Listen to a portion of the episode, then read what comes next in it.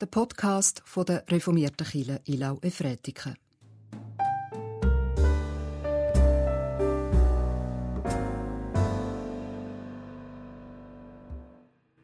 Befiehl du deine Wege und was dein Herz erkränkt, der allertreusten Pflege, des, der den Himmel lenkt, der Wolken Luft und Winden gibt Wege, Lauf und Bahn, der wird auch Wege finden, da dein Fuß gehen kann. Dem Herrn musst du trauen, wenn dir soll wohler gehen. Auf sein Werk musst du schauen, denn dein Werk soll bestehen. Mit Sorgen und mit Grämen und mit selbsteigner Pein lässt Gott ihm gar nichts nehmen es muss erbeten sein. Weg hast du aller Wegen, an Mitteln fehlt's dir's nicht. Dein Tun ist lauter Segen, dein Gang ist lauter Licht. Dein Werk kann niemand hindern, dein Arbeit darf nicht ruhen, wenn du, was deinen Kindern ersprießlich ist, willst tun. Und obgleich alle Teufel hier wollten widerstehen, so wird doch ohne Zweifel Gott nicht zurückgehen. Was er sich vorgenommen und was er haben will, das muss doch endlich kommen zu seinem Zweck und Ziel. Amen.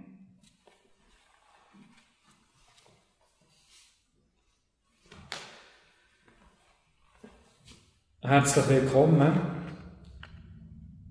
zu dem, ich weiß gar nicht, ob sechsten oder achten, nein, ich denke zu dem sechsten Bibelabend in diesem Jahr, in dieser Reihe zu dem Thema Gebet. Aber für mich ist es ein ganz wichtiges Thema, das Thema Gebet. Und das Gefühl, das ist so etwas Handgreifliches, da ist schon sehr viel Gutes entstanden in diesem Jahr. Und ich habe da ein Bibel, das ich vorbereitet habe. Ich hätte euch Markus Evangelium mitbringen Ich wollte etwas sagen über den Garten Gethsemane, wo Jesus geht beten. Und heute, etwa um 4 Uhr, habe ich gedacht, nein, ich will etwas anderes bringen. Ich sage euch in einem Satz, da zum Markus-Evangelium, was mich besonders dünkt. Und zwar, wenn ihr den Garten Gethsemane anschaut. In den ersten acht Kapiteln vom Markus-Evangelium ist die große Frage, wer ist der Jesus? Immer wieder in ganz verschiedenen Formen gefragt, wer ist der Jesus? Und Jesus sagt immer wieder, schweiget und erzählt es nicht weiter. Das sogenannte Messias-Geheimnis. Und dann im zweiten Teil wird gesagt, die Antwort, er ist der Christus, den ihr erwartet habt, aber er muss leiden, nicht so, wie ihr erwartet habt, ihm. Das heisst, Christus ist gekommen zum Leiden, und der Garten Gethsemane dünkt mir etwas Besonderes und ich habe es erst gemerkt, wo mir jemand seelsorgerlich erzählt hat, er sei da in die Rebbuchkirche gegangen, weil er so fest etwas im Catchen hat und er sei innerlich leer geblieben. Dann sei er weitergegangen und dann sei er noch in Kilenil noch. Einiges. Und dann hat er plötzlich einen Frieden gehabt. Und aus dem heraus ist mir aufgegangen, dass in diesem Garten Gethsemane, ist schon lange über zwei Sätze aus, dass in diesem Garten Gethsemane etwas Ähnliches passiert. Jesus geht mit den Jüngern her, er lädt sie zurück, er nimmt äh, den Petrus mit und die beiden Donnersöhne, läuft mit ihnen weiter. Er sagt denen, wie es ihm geht, nämlich, dass er sehr verzagt ist, und er sagt, sie sollen wachen und beten Und dann läuft er noch einmal weiter alleine und geht auf die Erde, wie wir es da aussen hinter der Tür oder vor der Tür dargestellt haben, und tut dort beten. Gott, wenn es darf sein, lass es an mir vorbeigehen, aber nicht mein Wille, sondern dein Wille soll geschehen. Und er geht wieder zurück, schimpft mit den Jüngern, dass sie schlafen, mit diesen drei, und nicht wachen und beten. Er geht wieder das zweite Mal, er tut noch einmal das Gleiche beten, er geht wieder zurück, tut noch einmal schimpfen, und er geht zum dritten Mal. Und dann kommt er zurück, und dann sagt er, dort ausruhen, dort schlafen. Und man merkt aus dem, was da überliefert ist, wo gesagt wird, er hat dreimal müssen gehen, bis er Frieden, bis er Ruhe, bis er Gelassenheit ins Herz gekommen ist. Ist mir eindrücklich. Und wie das beschrieben ist, vergiss ich immer wieder, dass auch Jesus wirklich Gefühle erlebt hat und gelitten hat. Ja. Ich werde es sicher einmal weitergeben. Der Grund, warum ich jetzt über etwas anderes reden ist unsere aktuelle Situation, weil ich etwas gefunden habe, äh, das ich euch zeigen will. Ich bin heute wieder, weiss ich nicht wie, beschäftigt gewesen, äh, verschiedenen Leuten zu erklären, wie die kommende Zeit könnte funktionieren. Eine Entscheidung, die wir getroffen haben, ist, dass wir ab jetzt am Sonntag zwei Gottesdienste feiern, weil wir ja auf 50 Personen eingeschränkt sind. Und zwar jeweils am Morgen um 10 Uhr und dann um halb 12 Uhr. Wir dürfen nicht mehr singen, ausser wir jemanden einladen, eine Person, die das macht. Wir tun hin und her wechseln zwischen den Frediken und Ilnau jeden zweiten Sonntag. Am jeweiligen Sonntag bleiben wir an einem Ort, weil das für alle, die den Gottesdienst mitgestalten, einfacher ist. Musiker, Sigeristinnen und so weiter. Das ist eine den Neuerungen, die wir werden sehen, wo wir durch die Zeit durchgehen. Was ich euch mitgebracht habe, das ist ein bekannter Text, Apostelgeschichte, Kapitel 16.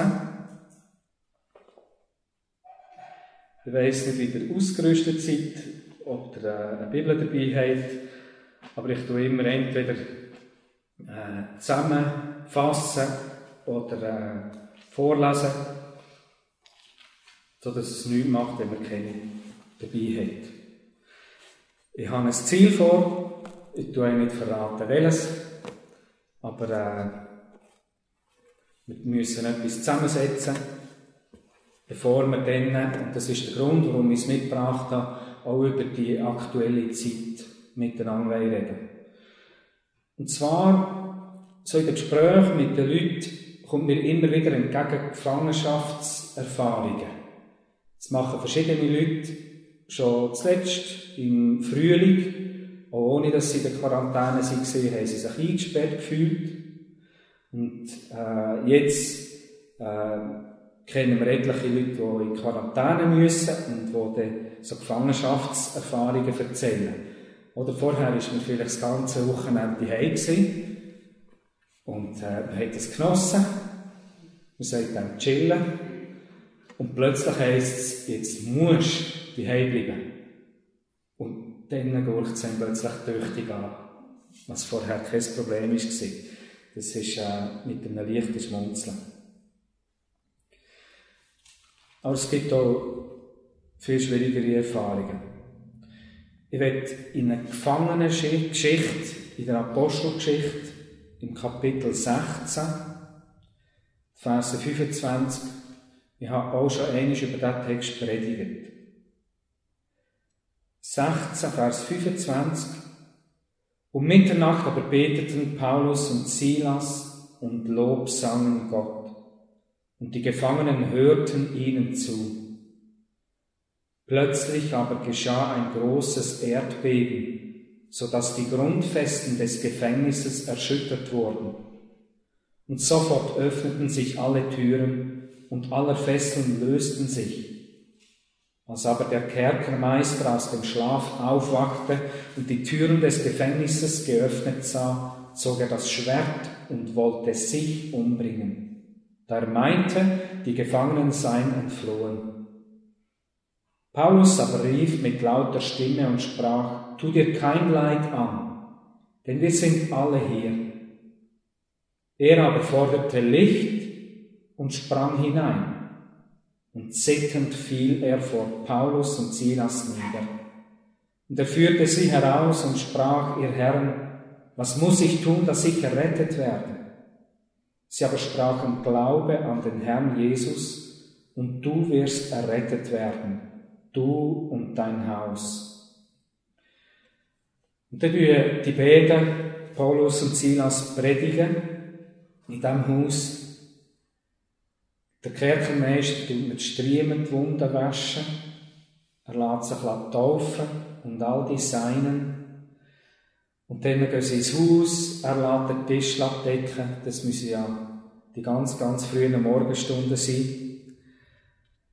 Und er tut jubeln, freut sich an Gott gläubig geworden mit seinem ganzen Haus. Das ist so äh, eine ganz besondere Geschichte wo wir dachten, die haben es noch einfach gehabt mit ihren Gotteserfahrungen. Das ist ein das Problem. Uns fallen vor allem die Highlights auf und man macht ja auch den Vergleich so mit der heutigen Zeit, was wir erleben. Und dann sind dann plötzlich unsere Glory Stories sehr bescheiden daneben. Aber wenn wir eben zurückblättern, ins 15. Kapitel, Vers 35, wir sind dort, der Paulus und der Barnabas in Antiochia. Und dann überlegen sie sich, was sie jetzt sollen machen. Dann sagt der Paulus und Barnabas, lass uns nun zurückkehren und die Brüder besuchen in jeder Stadt, in der wir das Wort des Herrn verkündigt haben und sehen, wie es ihnen geht. Strategie.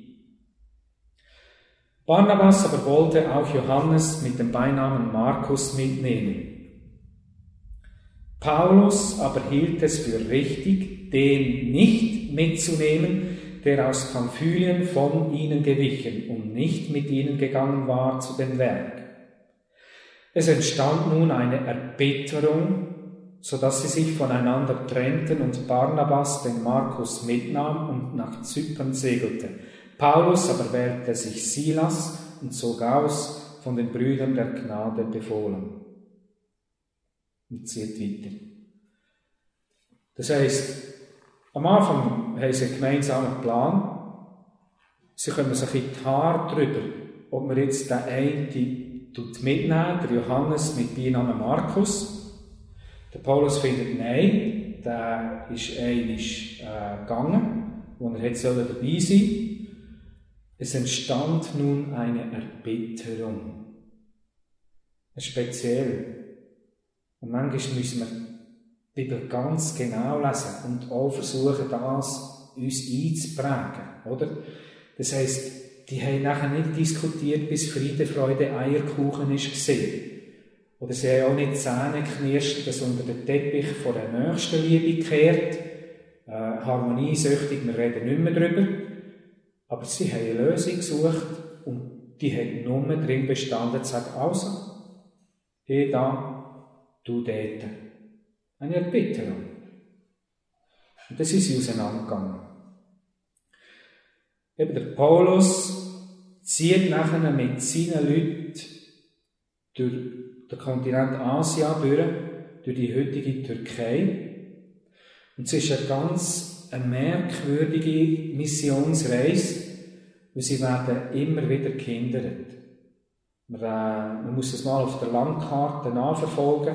Dann merkt man, sie wollen Richtung Westen, werden blockiert, gehen auch in die Richtung, werden wieder blockiert, gehen in die Richtung und stehen plötzlich am Mittelmeer. Und ein Mensch, der nicht hochmütig ist, hat nachher nicht das Gefühl, jetzt müssen wir in die Richtung gehen, über das Mittelmeer. Und das ist in ihrer völligen Pattsituation. Schon mehrmals gehindert worden, ist merkwürdig, Warum macht das der Heilige Geist? Könnte man ja auch sagen, wo durch, statt immer hindern. Und dann hat Der Paulus in der Nacht das Gesicht. Ein mazedonischer Mann stand da und bat ihn und sprach, komm herüber nach Mazedonien und hilf uns. Als er aber das Gesicht gesehen hatte, suchten wir sogleich nach Mazedonien abzureisen, da wir schlossen, dass Gott uns gerufen habe, ihnen das Evangelium zu verkündigen. Ich lese aus dem, da wir schlossen, dass Gott uns gerufen habe, eine leichte Unsicherheit. Ob jetzt das ein eindrücklicher Traum war oder ob es ein Ruf übers Mittelmeer war. Da wird geschlossen. Sie haben darüber geredet, sie waren nachher einer Meinung, jawohl, wir müssen das versuchen, schauen, ob da dran etwas ist. Und dann machen sie den Sprung, besser gesagt, sie segeln übers Mittelmeer. Wir fuhren nun von Troas ab. Wenn man das mal schaut, im Internet findet man Fotografien, man sieht nur Mittelmeer, man sieht nicht über. Und dann kommen sie nach Philippi. Philippi ist eine Kolonie, und zwar eine relativ moderne, hat nicht historische in dieser Zeit. Städte. In Philippi werden pensionierte römische Offiziere angesiedelt, die 20, 30 Jahre gedient haben, und dann kommen sie ein tüchtiges Geschenk über. Das macht der aktuelle Offizier Lust zum Dienen. Und zwar ein äh, Stück Land, vielleicht sogar mit etwas drauf. Und eben so hat man Kolonien gegründet, hat sich so neue Gebiete erschlossen und dort nachher Offiziere angesiedelt.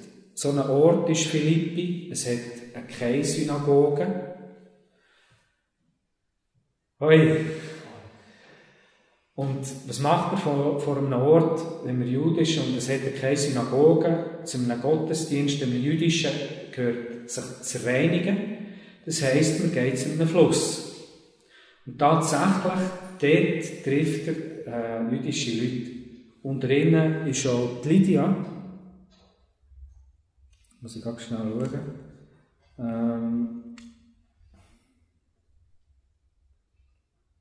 redeten zu den Frauen, die zusammengekommen waren, und eine Frau mit Namen Lydia, eine Purpurhändlerin aus der Stadt Thyatira, die Gott anbetete, hörte zu, deren Herz öffnete der Herr, dass sie Acht gab auf das, was von Paulus geredet wurde.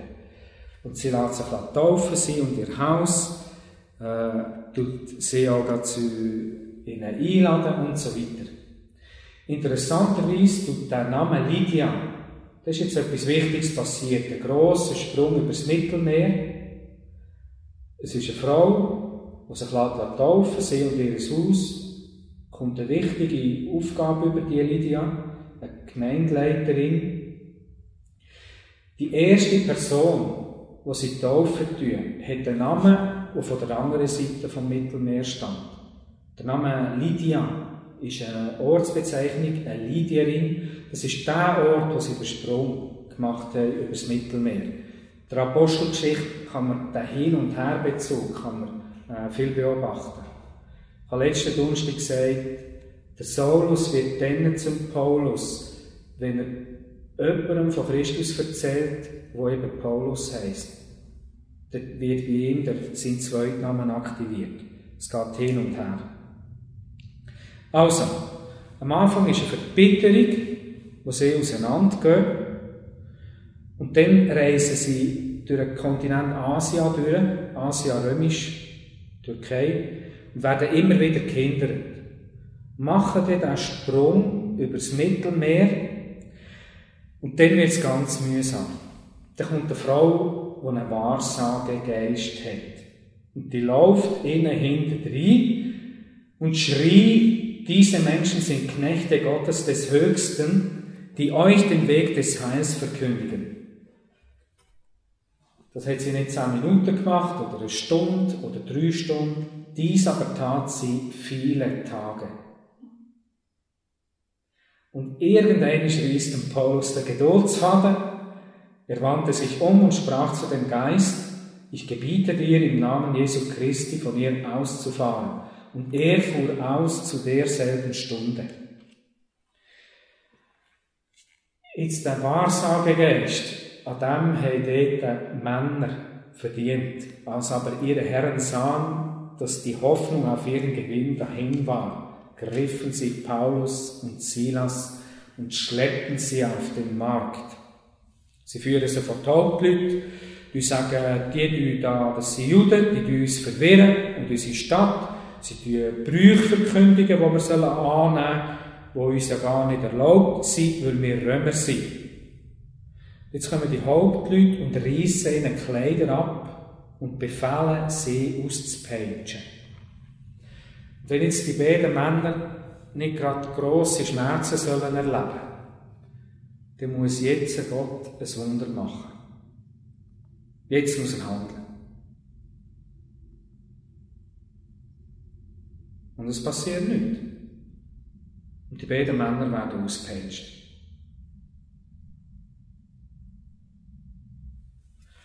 Dann werden sie ins Gefängnis hineingeworfen.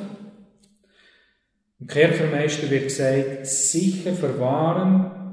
Und der, der die Apostelgeschichte geschrieben hat, tut es betonen, sie werden ins innere Gefängnis hineingerührt und die Füße werden in einem Block befestigt. Ich vermute, wenn man das liest, dann hat man eine Vorstellung, etwa vier, sechs am Nachmittag muss das gesehen sein. Der nächste Vers ist um Mitternacht aber beteten Paulus und Silas und lobsangen Gott. Wir haben eine Zeit, wo wir nicht wissen, was die beiden Männer gemacht haben. Jetzt, jetzt könnten wir lange darüber reden, was haben sie gemacht. Und dann würden die einen sagen, die sind so fest im Glauben, die haben sich Mut zugesprochen, die haben sich ausgeruht und erholt. Andere würden sagen, nein, die sind völlig verzweifelt gewesen, haben gerannt, äh, haben sich hinterfragt, was das alles soll.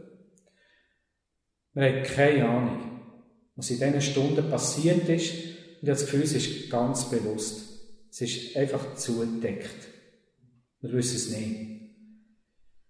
Wenn uns überliefert werden, haben gesagt, äh, haben wir wieder mal super gemacht, äh, mir tut es gar nicht mehr so weh, wenn ich verprügelt werde und so. Dann hätten wir das Gefühl, so müssten wir auch sein. Wir würden irgendetwas Schräges aus diesen Versen herauslesen. Es ist einfach zugedeckt. Das ist für mich Gnade. Es darf auch etwas vergessen gehen. Wir dürfen auch etwas nicht wissen. Um Mitternacht aber, und das ist genug besonders, beteten Paulus und Silas und lobsangen Gott und die Gefangenen hörten ihnen zu. Die haben zugelassen. So wie es mir vorher hat gut da, dass der Elvira Hess ist es, glaubst. Deine hat Befehl für deine Wege gespielt. Die mir hat so etwas aktiviert. Und dann später großer Gott oder lobe den Herrn. Oder man kann bei diesen Versen auch an Bonhoeffer denken bei ihm wird auch überliefert, dass die Mitgefangenen zugelassen haben, wenn er gesungen hat, oder dass er ihnen Ermutigung, Trost und so zugesprochen hat. Plötzlich aber geschah ein großes Erdbeben, so dass die Grundfesten des Gefängnisses erschüttert wurden. Und sofort, sofort öffneten sich alle Türen und aller Fesseln lösten sich. Ein grosses Erdbeben. Warum, warum passiert da ein Erdbeben? Ist es eben, weil sie das Richtige gemacht haben, laut Preis, und dann erschüttert das Grundfeste von dieser gefangenen Welt? Haben sie darum zähneknirschend ganz aktiv eben gepriesen, weil sie die Absicht hatten, es soll etwas bewirken. Man könnte ganz viele giftige Auslegungen bringen, die auch etwas machen mit den Menschen. Dass hinter dem Lobpreis eine Absicht ist. Aber ich glaube, in dem Moment, sie haben sich einfach können mit Gott verbinden. Es war ein absichtsloser Lobpreis, eine Freude, eine Stärkung, eine Herstellung von einem Frieden trotz äußerer Wunden. Das ist allein schon ein Wunder. Und dann passiert ein Erdbeben. Und alle werden frei. Katastrophe, der Kerker, Gefängnismeister, Aufseher kommt, sieht es, offene Türen im Gefängnis, er zückt das Schwert, er will sich das Leben nehmen. Der Paulus ruft raus, macht er nichts, denn wir sind alle hier. Warum ist der Paulus dort geblieben? Er könnte sich doch sagen, wenn Gott uns schon das Gefängnis auftut, dann müssen wir, das ist ein Zeichen, äh, wie sagen die Füße in die Hände oder die Hände in die Füße nehmen und so schnell wie möglich rausrennen. Und die bleiben dort. Es ist uns nicht gesagt, was dazu bewogen hat. Und nicht nur der Paulus und der Silas, sondern alle Gefangenen bleiben. Der ruft, gebt mir Licht. Und tatsächlich die sind dort. Und das macht etwas mit dem Mann so, dass er von Lebensfragen anstellen. Ihr Herren, was muss ich tun, dass ich errettet werde? Da kommt eine spezielle Geschichte. Und da kann man auch, oder, sich fragen, und er führte sie heraus. Wer ist das sie? In meiner Übersetzung steht, er führte sie beide hinaus. Das beide steht nicht. Wir wissen nicht, alle Gefangenen oder der Paulus und der Silas, denken, es ist wieder im Dunkeln. Wir sollen nicht über das nachher denken, sondern was denen alles passiert ist. Der Paulus und der Silas, die sind dort geblieben. Oder aus, aus diesen Versen heraus liest man eine Bereitschaft zum Leiden. Auch eine gewisse Akzeptanz vom Leiden, dass das eine Bedeutung hat. Und für mich am deutlichsten kommt es zum Ausdruck im 2. Korintherbrief im ersten Kapitel. Warum das Leiden? Im ersten Kapitel, 2. Korintherbrief, ab dem dritten Vers. Gepriesen sei der Gott und Vater unseres Herrn Jesus Christus, der Vater der Erbarmungen und Gott allen Trostes, der uns tröstet in all unserer Bedrängnis, damit wir die trösten können, die in allerlei Bedrängnis sind, durch den Trost, mit dem wir selbst von Gott getröstet werden. Denn wie die Leiden des Christus überreich auf uns kommen, so ist auch durch den Christus unser Trost überreich, sei es aber, dass wir bedrängt werden, so ist es zu eurem Trost und Heil, sei es, dass wir getröstet werden, so ist es zu eurem Trost. Trost, Trost, Trost, Trost, Trost, zusammen mit Bedrängnis, Bedrängnis, Bedrängnis, Bedrängnis. Vielleicht erinnert ihr euch, wo die Corona-Zeit hat angefangen und ich habe über den Philipperbrief predigt. Und das merkwürdige Geschenk, wo da im Philipperbrief davon die ist, die Gläubigen kommen zweierlei Geschenke über. An Christus zu glauben und für Christus zu leiden. Was ist das für ein merkwürdiges Geschenk?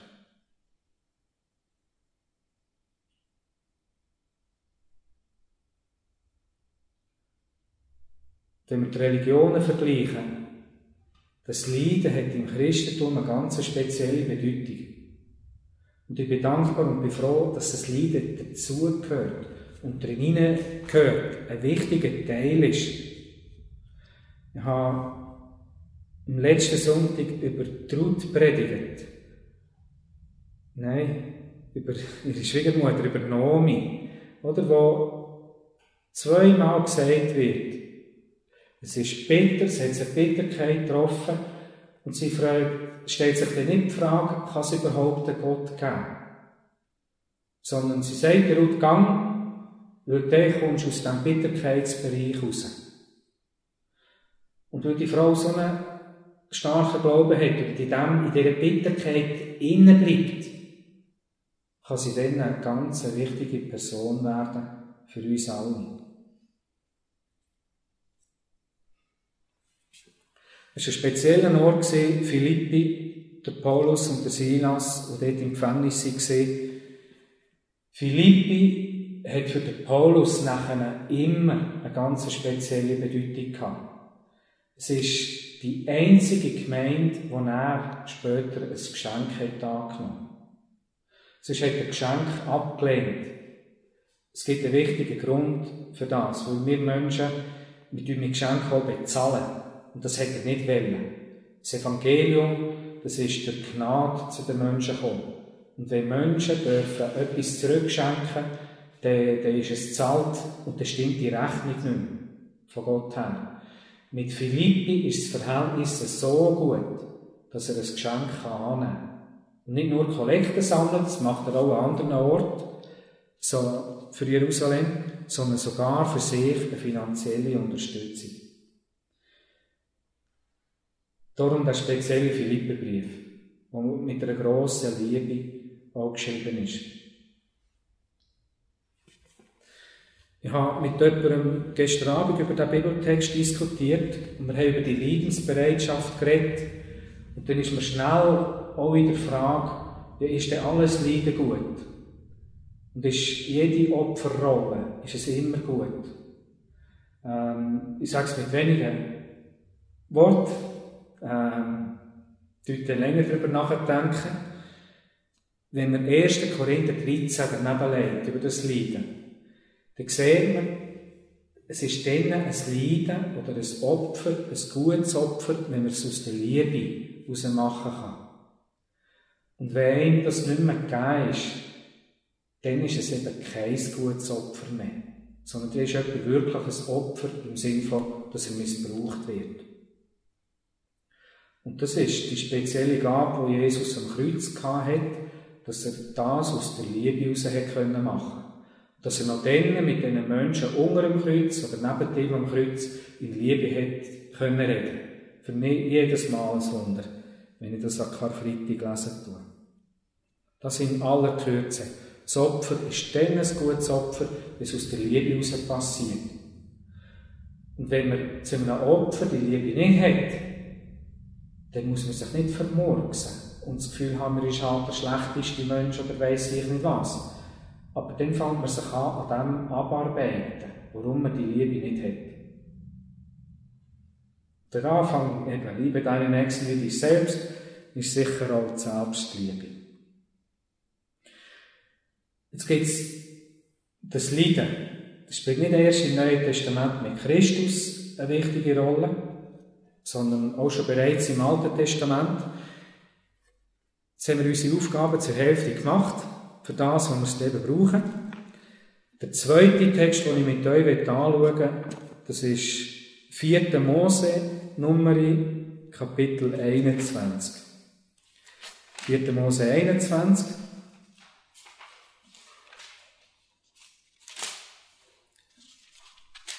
Ganz äh, spezieller Text. 4. Mose 21, Vers 4 bis 9. Israel ist unterwegs auf seiner langen Reise. Und sie brachen auf vom Berg Hor auf dem Weg zum Schilfmeer, um das Land Edom zu umgehen. Und die Seele des Volkes wurde ungeduldig auf dem Weg. Und das Volk redete gegen Gott und gegen Mose. Wozu habt ihr uns aus Ägypten heraufgeführt? Damit wir in der Wüste sterben? Denn es ist kein Brot und kein Wasser da, und unserer Seele ekelt es vor dieser elenden Nahrung. Manna. Da sandte der Herr feurige Schlangen unter das Volk, und sie bissen das Volk und es starb viel Volk aus Israel. Da kam das Volk zu Mose und sie sagten, wir haben gesündigt, dass wir gegen den Herrn und gegen dich geredet haben. Bete zu dem Herrn, dass er die Schlangen von uns wegnimmt. Ist interessant. Äh, Sie ärgern sich an Gott und an Mose. Und was macht Gott? Pädagogisch wertvoll. Er schickt Schlangen unter See, wo sie beißen. So, dass es ihnen leid tut. Wir haben gesündigt, dass wir gegen den Herrn und gegen dich geredet haben. Bete zu dem Herrn. Und Mose betete für das Volk. Und der Herr sprach zu Mose, mache dir eine Schlange und tu sie auf eine Stange. Und es wird geschehen, jeder, der gebissen ist und sie ansieht, der wird am Leben bleiben. Und Mose machte eine Schlange von Bronze und tat sie auf die Stange. Und es geschah, wenn eine Schlange jemanden gebissen hatte, und er schaute auf zu der ehernen Schlange, so blieb er am Leben.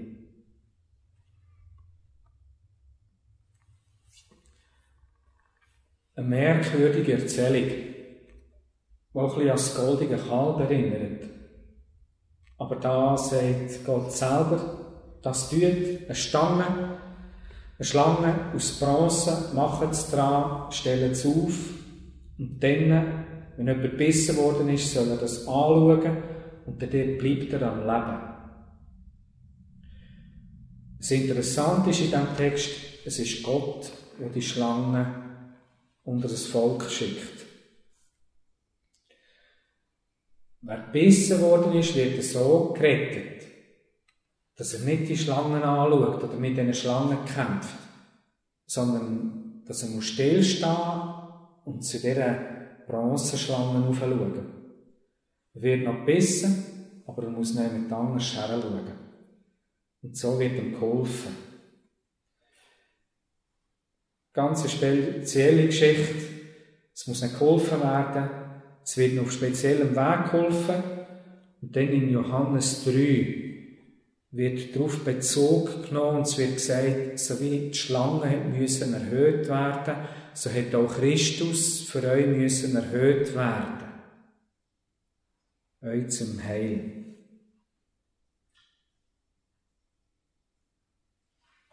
Das sind die beiden Bibeltext, den ich mit euch anschauen wollte. Und jetzt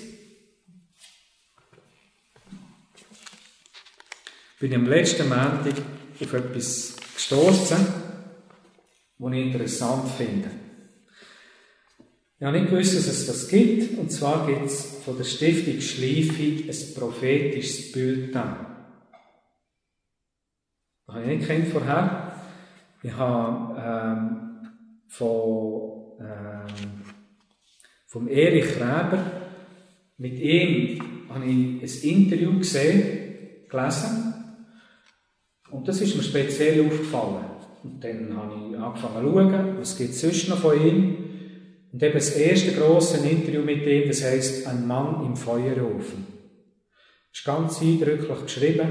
Der Erich Reber, der hat eine prophetische Gabe. Das heisst, der Heilige Geist gibt einen Eindruck in verschiedenen Formen, die man aufschreiben und publizieren. Äh, es geht in der prophetischen Gabe auch darum, etwas in die Zeit hineinreden.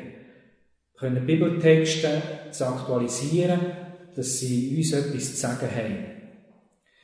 Und er hat äh, MS und als er die ersten Schöpfe hatte, hat er gleichzeitig im Gesicht eine Nervenkrankheit bekommen. Der Spezialbegriff habe ich schon wieder vergessen, der mit ganz grossen Schmerzen verbunden ist. Und man sagt, das Maximum nach Schmerzen mit 50 oder mehr Attacken in einem Tag innen. Und wenn man das Interview mit dem liest, das ist sehr eindrücklich, was er dort sagt. Und da merkt man, da ist ein Mensch durch das Leiden und durch Schmerzen durchgegangen. Und das hat ihn gewaschen und das hat ihn geläutert. Es hat etwas mit ihm gemacht. Es gibt ein Sprichwort, das sagt, Not lehrt beten. Und die muss ergänzen und sagen, ja, aber Not lehrt auch fluchen. Das macht die einen verbittert und andere tut es läutern. Dass man schon unter Schmerzen auch zwischen ihnen aggressiv ist, aber dass es eben etwas mit dem macht, Und er ist so einer. Dann hat eine Prophetie rausgebracht, ich habe den Titel gelesen. Der Titel ist, liebe Leute, schaut auf Jesus.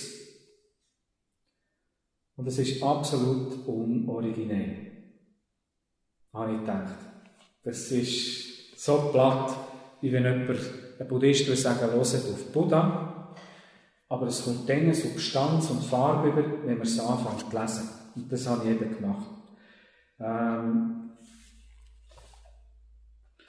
jetzt habe ich euch da die Blätter hergelegt, extra dort damit ihr nicht schon drinnen geht lesen Und jetzt bitte ich euch, äh, aufzustehen und euch so ein Papier zu schnappen.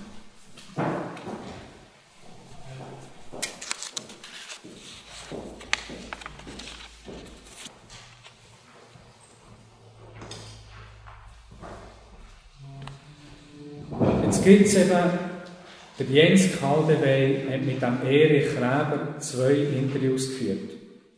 Das erste bereits im Oktober 2019 und ich habe euch den Link zu dem zuoberst aufgedruckt. Ich finde es ein ganz wichtiges Interview für die christliche Szene zum Lehren, dass Krankheit nicht eine Strafe von Gott ist sondern was das mit einem Menschen macht. Bei froh gibt es solche Menschen, die, uns wieder den Kopf zurechtdrücken können. Sehr ein eindrückliches Interview. Und weil es so viel Wellen geworfen hat, hat es im Mai, in diesem Mai, ein zweites Interview gegeben.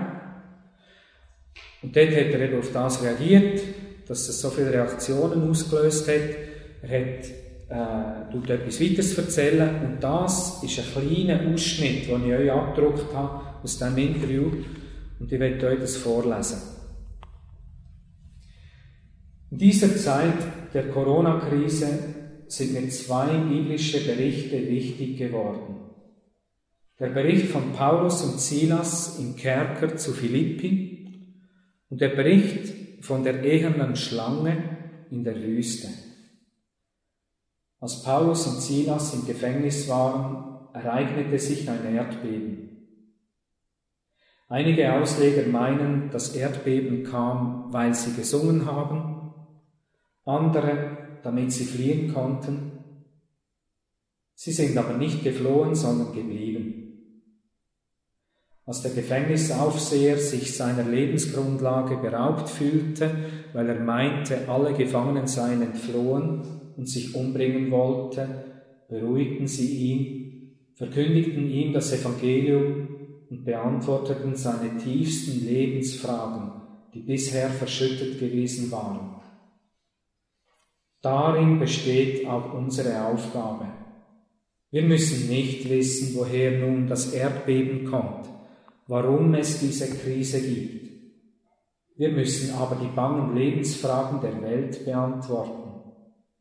Bisher bestanden unsere Reaktionen auf Katastrophen oft darin, Kerzen anzuzünden und Schweigeminuten zu veranstalten. Aber das ist nicht unsere Hauptaufgabe. Antwort sollen wir geben. Als in der Wüste die Israeliten von den Schlangen gebissen wurden, mussten sie nicht den Typus der Schlangen herausfinden oder das Gift analysieren.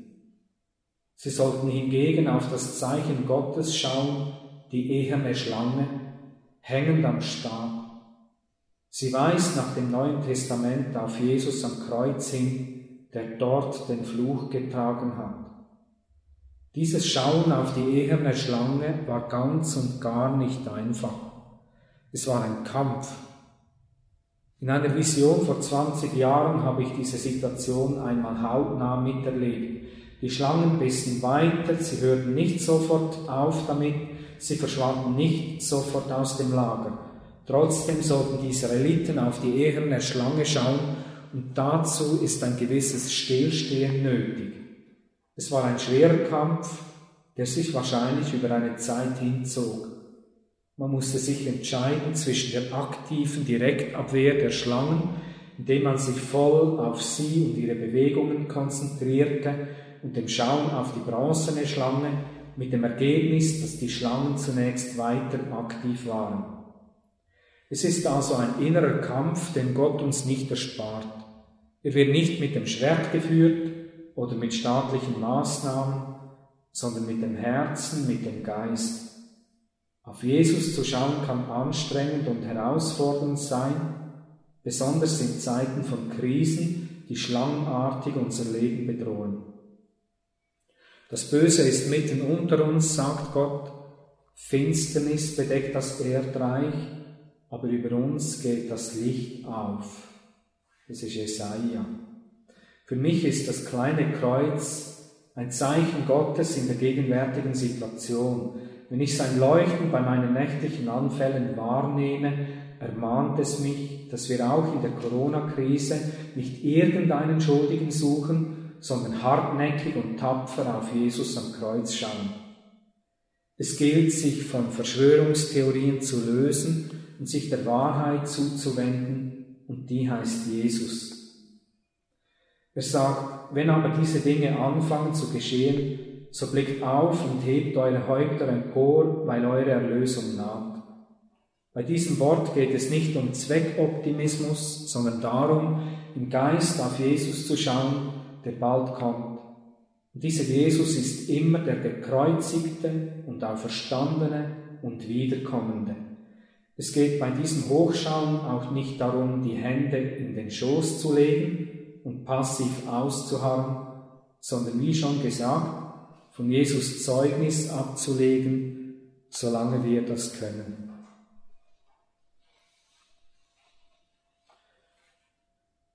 Das ist ein kleiner Auszug aus dem Interview, auch für mich mit dem zentralen Teil, und die beiden Bibeltexte, äh, im Gefängnis, Apostelgeschichte 16 und 4. Mose 21, nebeneinander legen. Und je länger, dass ich darüber nachdenke, umso interessanter finde ich die vielen Bezüge, die zwischen diesen beiden Texten sind. Ich komme viele Reaktionen über seit dem Frühling. Von den einen, wo wir sagen, äh, wir sollten da nicht mitmachen, bei dem, was der Staat da mit uns macht. Wir sollten da drüber stehen, wir sollten dem Staat nicht gehorsam sein. Und dann hat man das andere Extrem mit einer grossen Ängstlichkeit und dass wir alles absagen und nichts mehr machen und das Leben das Wichtigste ist, es sind so die beiden Extreme. Und ich sehe viel Weisheit in dem Innen, dass die Corona-Zeit, die Erdbeben, wo jetzt die zweite Welle da ist, dass wir nicht sollen aufs Erdbeben schauen. Und er sagt natürlich das auch in eine christliche Szene hinein, wo es viele besonders interessiert, eine geistige Begründung für Corona zu finden und das irgendwie können einzubetten. Und er sagt etwas Ähnliches wie Berechnungen über den jüngsten Tag. Das ist nicht interessant. Warum dass es die Corona-Zeit gibt, das ist nicht interessant. wir sollen nicht mit dem kämpfen, wir sollen nicht uns diesen Schlangen auf den Boden zuwenden, sondern wir sollen auf Christus schauen nicht die Hände in den Schoss legen, sondern so den Leuten können Antwort geben Und das Gefühl, viele Leute, die verzweifelt sind, ihnen kann man zeigen, warum dass es viel Grund gibt, auch zu einer gewissen Gelassenheit in dieser Zeit. Uns wird ganz viel genommen in diesen Monaten. Und jetzt wird uns wahrscheinlich sogar genommen, dass wir wie viele Jahre vorher können Weihnachten feiern wie wir es gewöhnt sind. Da wird uns etwas gehindert. Es ist möglich, dass es ähnlich ist wie bei Paulus und Silas, wo der Provinz Asia durchziehen und immer wieder vom Geist gehindert werden. Jetzt könnten sie abblicken und stempeln und über das Hindern klagen und Gott ist doch fürs Glück verantwortlich und sollte uns sagen, wo wir es wieder schön können haben. Oder wir könnten immer weiterziehen an diesen Hinderungen, die uns halt weiterleiten drüber und stehen plötzlich am Meer und sehen nicht, wo führt die ganze Sache her. Aber wir haben einen Salzgeruch in der Nase. Es geht nicht mehr her. Wir haben keine Ahnung, woher. Es ist eine grosse Katastrophe, was da alles am Laufen ist. Von Schlangen gebissen werden dort in diesem Volk, das war überhaupt nicht lustig. Aber es kann etwas mit dem Volk machen, mit unseren Weihnachtsfeiern. Es kann auch Sachen erschüttern, was gut ist, dass sie erschüttert werden. Wir sind jetzt im Konvent, haben wir angefangen zu überlegen, das ewige Katz- und Maus-Spiel. Das Ganze müssen absagen, müssen absagen, müssen absagen. Wie können wir anfangen, Sachen anbieten, die den Leuten wirklich dienen tun und die man nicht absagen kann. Und für das haben wir jetzt x Monate gebraucht, bis wir so weit sind. Und wer weiß, wo das nachher führen wird, was das mit uns macht. Es ist eine bittere Zeit mit Verbitterungen, mit Streit. Es ist eine Zeit voller Hinderungen. Aber da ist auch ein Salzgeruch in der Luft. Oder mit, es ist, es, kann, es gibt Land, wo wir noch nicht sehen können. Ich bin gespannt, wo uns das nachher führt. Ich habe überhaupt keine Lust auf diese Segelreise. Überhaupt nicht. Am liebsten würde ich Weihnachten wie gewohnt, am Morgen um 10 Uhr, das bin ich gewöhnt. Jetzt im 10. Jahr. Und dann plötzlich so Sachen wie Takeaway mit einem feinen Weihnachtsessen für mittellose Leute. Das, das wird ungemütliche Weihnachten. Ja. Ich finde das von Erich Reber, finde das sehr bedenkenswert. Der Titel Schaue auf Jesus, völlig unoriginell. Aber wenn wir die Texte anfangen, durchkatschen und, und durchdenken, es gibt auch ein YouTube-Video, wo sie stundenlang darüber reden, äh, dass er alles mit dem könnte gemeint haben. Spannend. Wenn es nicht nur beim Reden bleibt. Ja. Was ich euch auch sehr ans Herz legen ist das Interview Der Mann im Feuerofen. Und auch in wenigen Sätzen ganz Wichtiges über das Leiden zu sagen.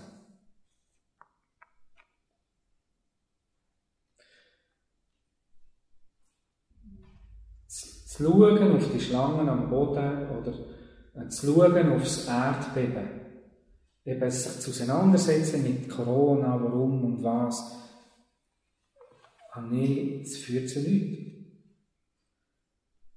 Aber wenn wir aus dem, äh, es ist interessant, oder auch, wie äh, jemand, der ganz verblüfft ist, gesehen, was wir wieder alles absagen tun. Halt die einen Leute das ganz weit von sich weg tun. Ja? Und, aber wenn man es halt akzeptiert und durch den Schmerz, durch das Leiden durchgeht, wie, wie dann etwas Neues kann kommen. Und das Neue ist noch nicht da. Ja. Sonst kenne ich den Erich Reber nicht. Die beiden Sachen finde ich sehr eindrücklich. Es gibt noch vieles von ihm zu finden. Habe ich gesehen. Hm.